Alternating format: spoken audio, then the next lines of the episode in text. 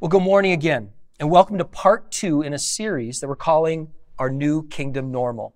This is a series where we're challenging one another to, to not just hang in there for the next couple weeks or next couple months, but to go to the same scriptures, to access the same spirit that have guided people through everything that the world has thrown at them for thousands and thousands of years.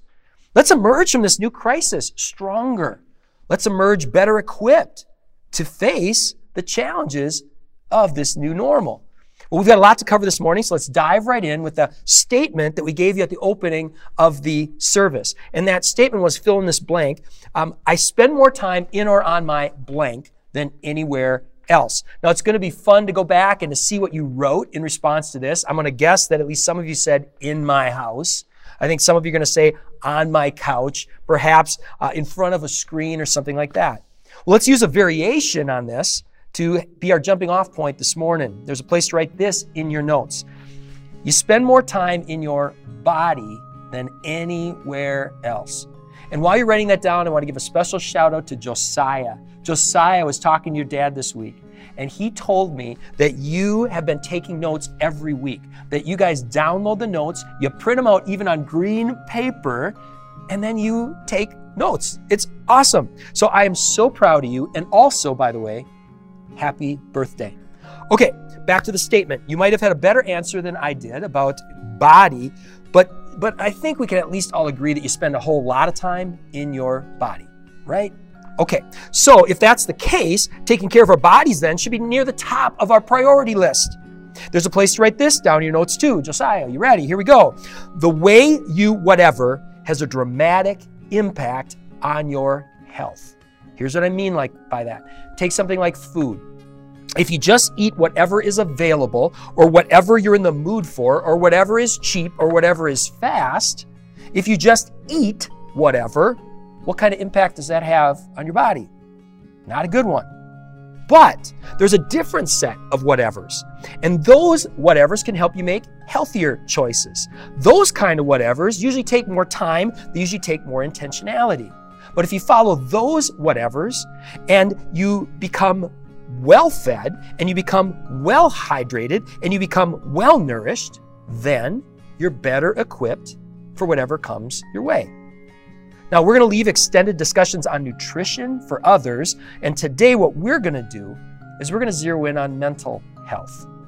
And we're going to talk about two practical things that you can do to experience more peace and more hope and more clarity and less anxiety and less fear and less confusion.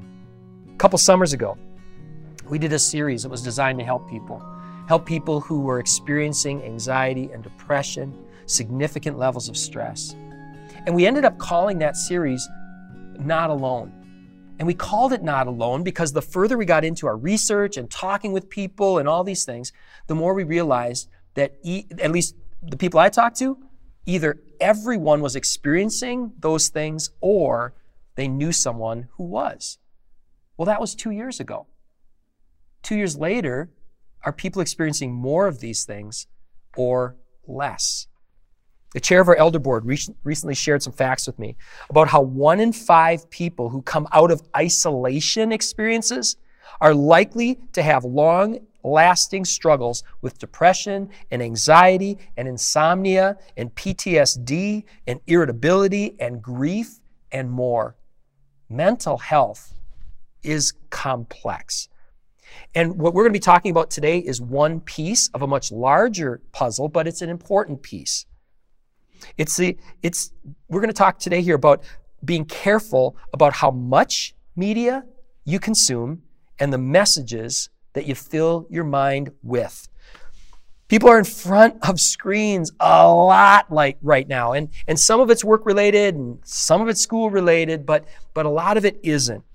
And if you just fill your mind with whatever is on, or whatever is trending, or whatever is entertaining, that, my friends, is going to be harmful to your mental health. The text we're going to look at today is 1 Samuel chapter 16. We're going to look at verses 14 through 23. Before we open up, here's a little background on that text. In chapter 9, a young man named Saul is introduced. He's just a guy who's out looking for his father's donkeys. But in the chapters that follow, Saul is anointed king, and the Spirit of the Lord rushed upon him. And Saul, when the Spirit came upon him, was filled with clarity and with confidence and with courage that he had never experienced before. But as time went on, Saul departed more and more from the ways of God. And Saul was warned about what would happen if he stayed on that course. But rather than repent and return, Saul stayed on that path that took him farther and farther away from the life that God had for him. And that's where we pick up 1 Samuel chapter 16. Let's start with verse 14 here. Now the Spirit of the Lord departed from Saul, and a harmful spirit from the Lord tormented him. Let's talk about that passage just a little bit, just that verse. It is hard to overstate the change that, that this is from just a couple chapters back. In Samuel chapter 10, verse 10, the word says that as the prophets sang, the Spirit of the Lord rushed upon Saul. Remember that phrase, rushed upon Saul. But now we read in 1614, the Spirit of the Lord had moved out and a harmful, corrupting, subversive spirit had moved in. When that harmful spirit came upon Saul, it filled him with a deep sense of fear. The Hebrew word translated here as tormented literally means terrified. Do any of you, have you felt this? Have you felt recently like the peace of God, the Spirit of the Lord has departed from you or from your house? And fear and anxiety have moved in.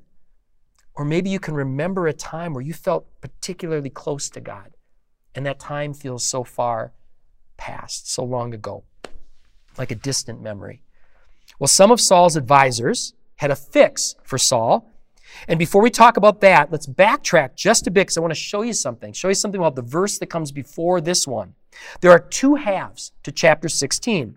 The first half ends with verse 13, and then the second half picks up where we picked up on verse 14.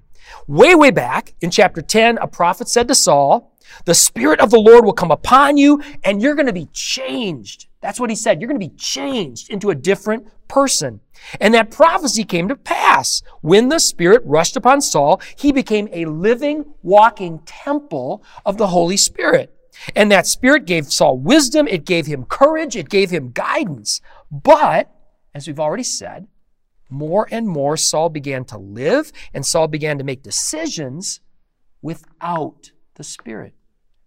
So, during that first half of chapter 16, what starts to happen is, is the word starts to frame out the story of a young man named David, who was ultimately going to take Saul's place as king. Well, here's how the ending of the first half of chapter 16 be- ends, and here's how the start of the second half of chapter 16 starts, and here's how all that looks back to back. Let's put those both those verses up on the screen. The Spirit of the Lord rushed upon David from that day forward. And then the verse that we had read earlier, now the Spirit of the Lord departed from Saul, and a harmful spirit from the Lord tormented him. The Spirit of the Lord was now rushing upon David and a very different spirit had entered Saul. It was really interesting to see what the different scholars did with this. This whole thing of where it says that the harmful spirit was from the Lord. It's really interesting to see that. Some scholars went out of their way to clarify, oh, hey, hey, God will never send a spirit like that, but God will allow. And they worked really hard to draw that distinction. Now, for the record, I appreciate what they were trying to do because sometimes one word is all that separates sound doctrine from heresy. But in this specific case, I think nuance might miss the point. I really like what this commentary on 1 Samuel had to say. As one scholar put it, the world of biblical perspective is a world without secondary cause. Another source that I looked at put it like this What God permits, God is said to do. What both of those statements are trying to say is the buck stops with God. God is sovereign over all. And whether that spirit was sent or whether that spirit was allowed, the result was the same. As the spirit of the Lord rushed upon David, a very different spirit was filling Saul. God had created a world and has created a world where our choices have consequences. Saul's disobedience, that was on Saul. And yet, even in the midst of Saul's failures, God was at work.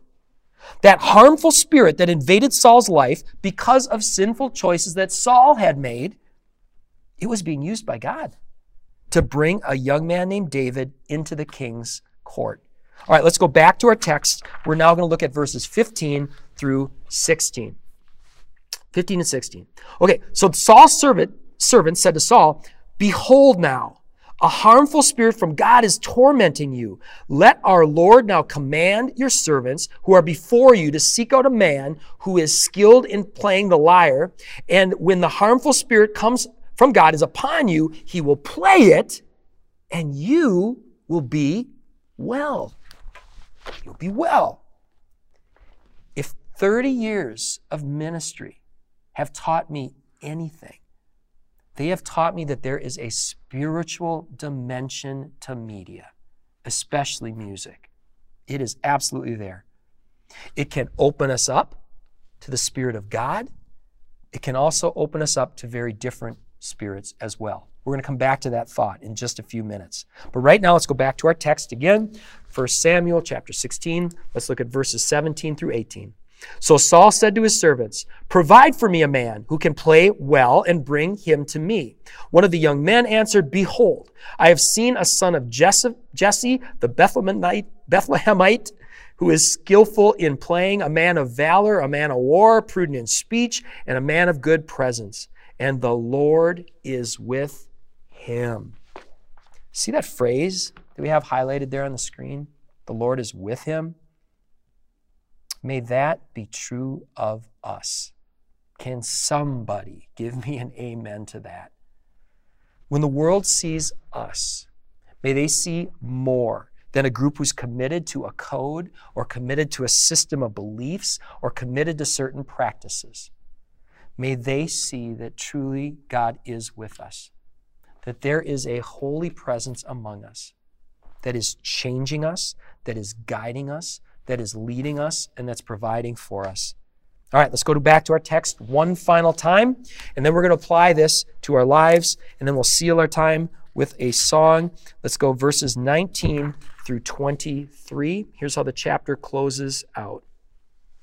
Therefore, Saul sent messengers to Jesse and said, Send me David your son, who is with the sheep. And Jesse took a donkey laden with bread and a skin of wine and a young goat, and sent them by David his son to Saul. And David came to Saul and entered his service. And Saul loved him greatly, and he became his armor bearer. And Saul said to Jesse, saying, or sent to Jesse, saying, Let David remain in my service, for he has found favor in my sight. And whenever the harmful spirit from God was upon Saul, David took the lyre and played it with his hand. So Saul was refreshed and was well, and the harmful spirit departed from him. Question When David eventually became king and commander in chief, did he put his songwriting days behind him? No. In fact, David was credited not only with establishing temple musicians in 1 Chronicles 6:31, but also writing many of our most beloved psalms. Songs that have brought peace and hope to millions. Well, God continues to inspire songwriters today. Some of these songs that we've, we've added over the last year, year and a half, songs like The Goodness of God, that, that one that uh, Jason and the band introduced a while back, uh, that song at, that we did at Easter, King of Kings. There are so many great new songs, too. As a church, we're committed to doing the best we can to seek out and find the best of the old and the new. Over the course of a series like this, we're going to join in some songs that were released not long ago. We're also going to sing songs that have been around for hundreds of years. Content matters. It matters. And when we're together like this, when we come together um, in these, these meetings, these, these gathering times, these worship services, we're going to be really serious about content. We want content that welcomes the Holy Spirit and makes these other spirits very, very uncomfortable. But we're not always together. And if you want to experience more of the Holy Spirit in your life, if you want to experience fewer anxious and terrifying thoughts, here's one step in the right direction. And again, I know these things we're talking about are very complex, but this is one piece of the puzzle. All right? And there's a place to write this in your notes. One of the keys to mental health is to curate your content. We did a series called Screen Time back in the fall of 2017, and it was an eye opener for a whole lot of folks. In that series, we presented quotes like this. Like this quote My kids haven't used the new Apple iPad. We limit how much technology our kids use at home. Or this quote I spent my career in technology. I wasn't prepared for its effect on my kids. These quotes aren't coming from fundamentalists who are trying to protect their kids from the dangers of dark doctor visits or the corrupting influence of Mickey Mouse. This is Steve Jobs. This is Melinda Gates.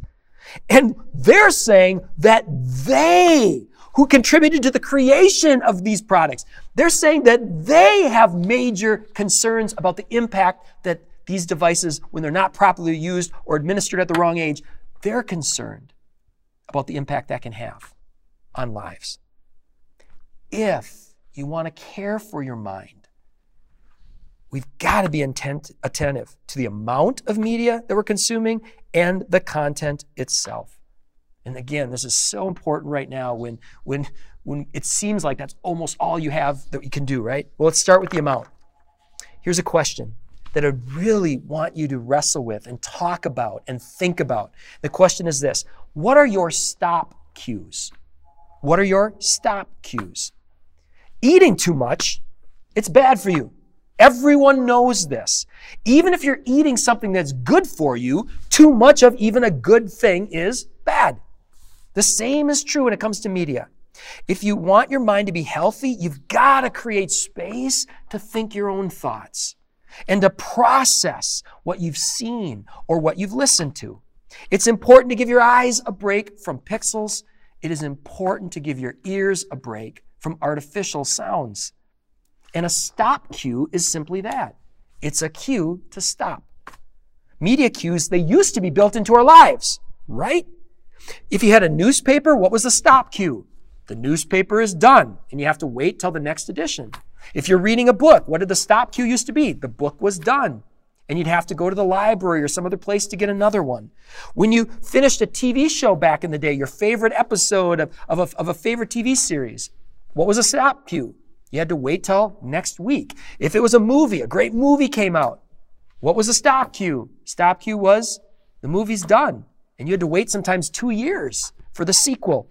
Well, today, Today's media is designed to just keep you scrolling and to get you binging.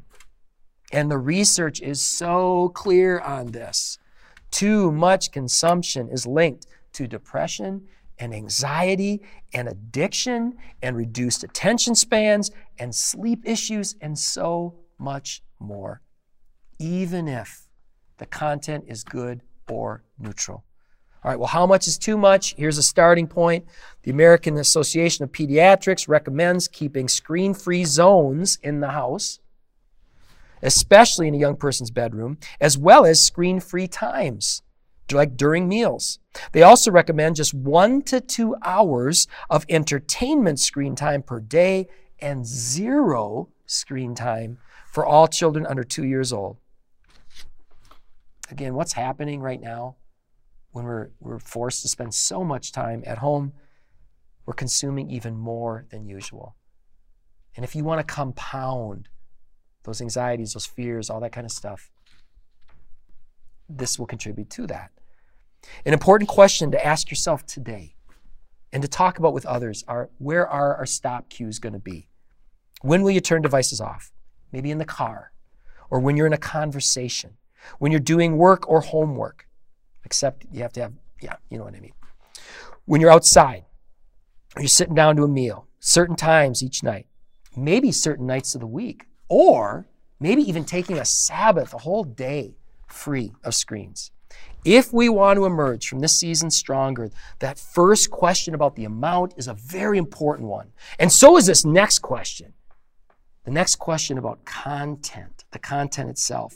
Here's question number two Is the Spirit of Christ welcome at your watch parties? Our Creator, the Almighty, the one who can raise up or remove kings, the one who can speak and make it so, He will give His Spirit to those who will welcome His Spirit into our lives. Well, if you're taking notes, write this down. Write down Galatians 5, 16 through 26. And then when we're all done, look at the contrast between the life without the Spirit and the life with the Spirit. The way the Spirit can change you and bring about good changes.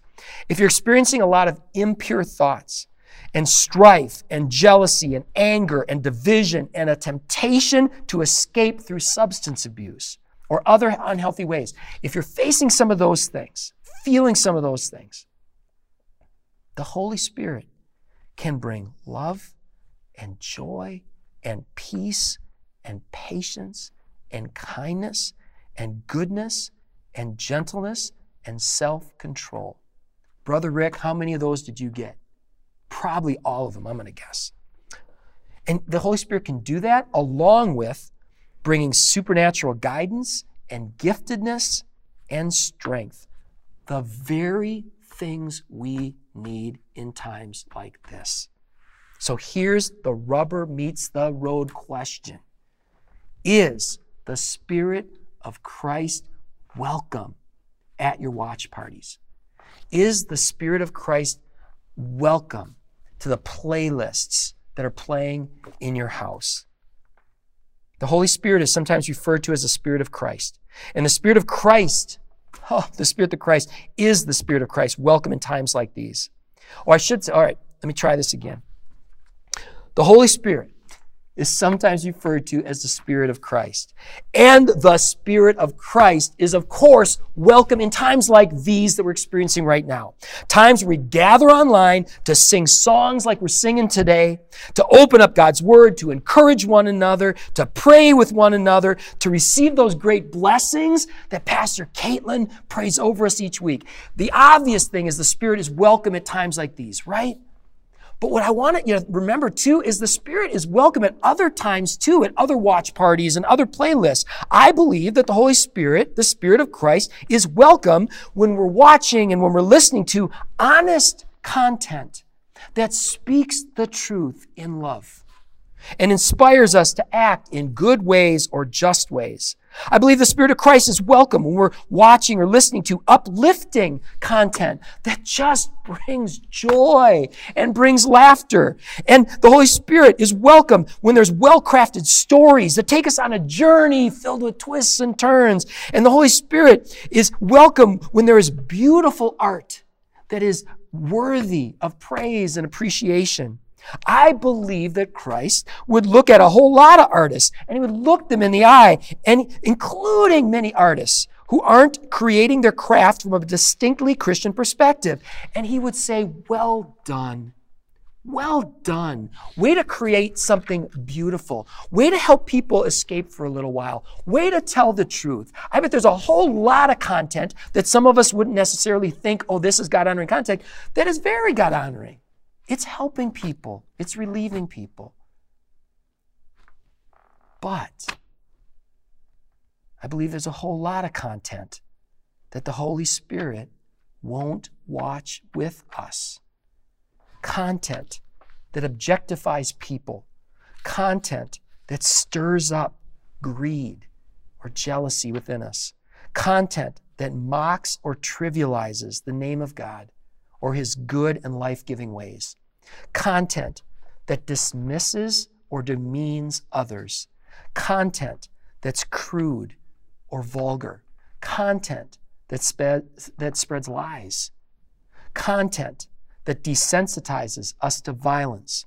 Content that provo- promotes behaviors and agendas that the Bible puts boundaries around. I was struck a few weeks ago by something that I saw. There's an online um, magazine, The Atlantic, that has a lot of good articles from time to time that I appreciate. And it's a news agency that doesn't promote the Christian faith. And yet, here is this news agency calling our nation out for viewing content that a lot of professing Christians are tuning into. The article is called, quote, the most watched show in America is a moral failure. And the article compares viewing content like that, their words, not mine, quote, it's like licking a subway pole.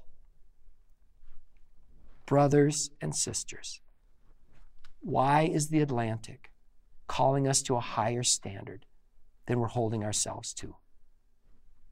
All right, I'm going to share an image that came to my head as I was preparing this teaching. And parents, especially, I'd like you to visualize this and to lock this one in. I can't shake it.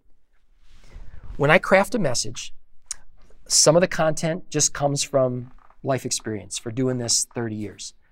Some of the content comes from doing research, digging into the scriptures, looking at, at what people have written about on the topic.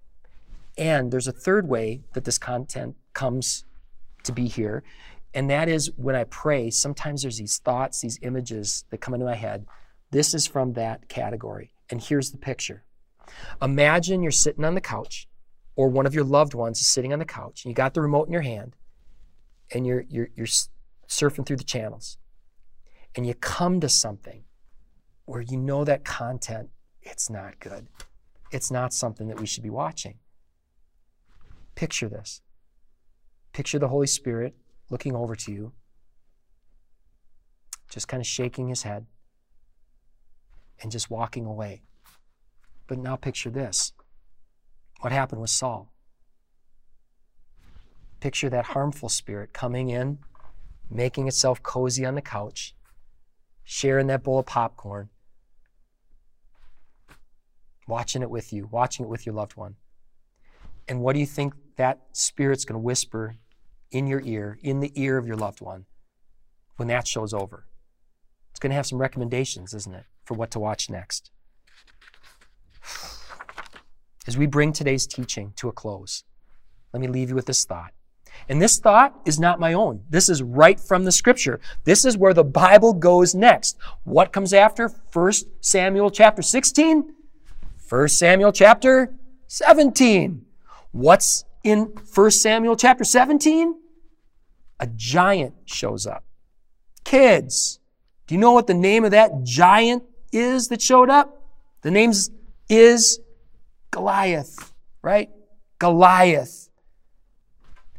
Here's the thought Do you want to face the giants that you're facing with a faith like Saul or with a faith like David? Well, I've got a very specific prayer this week, uh, and, and I'll pray it here in just a minute.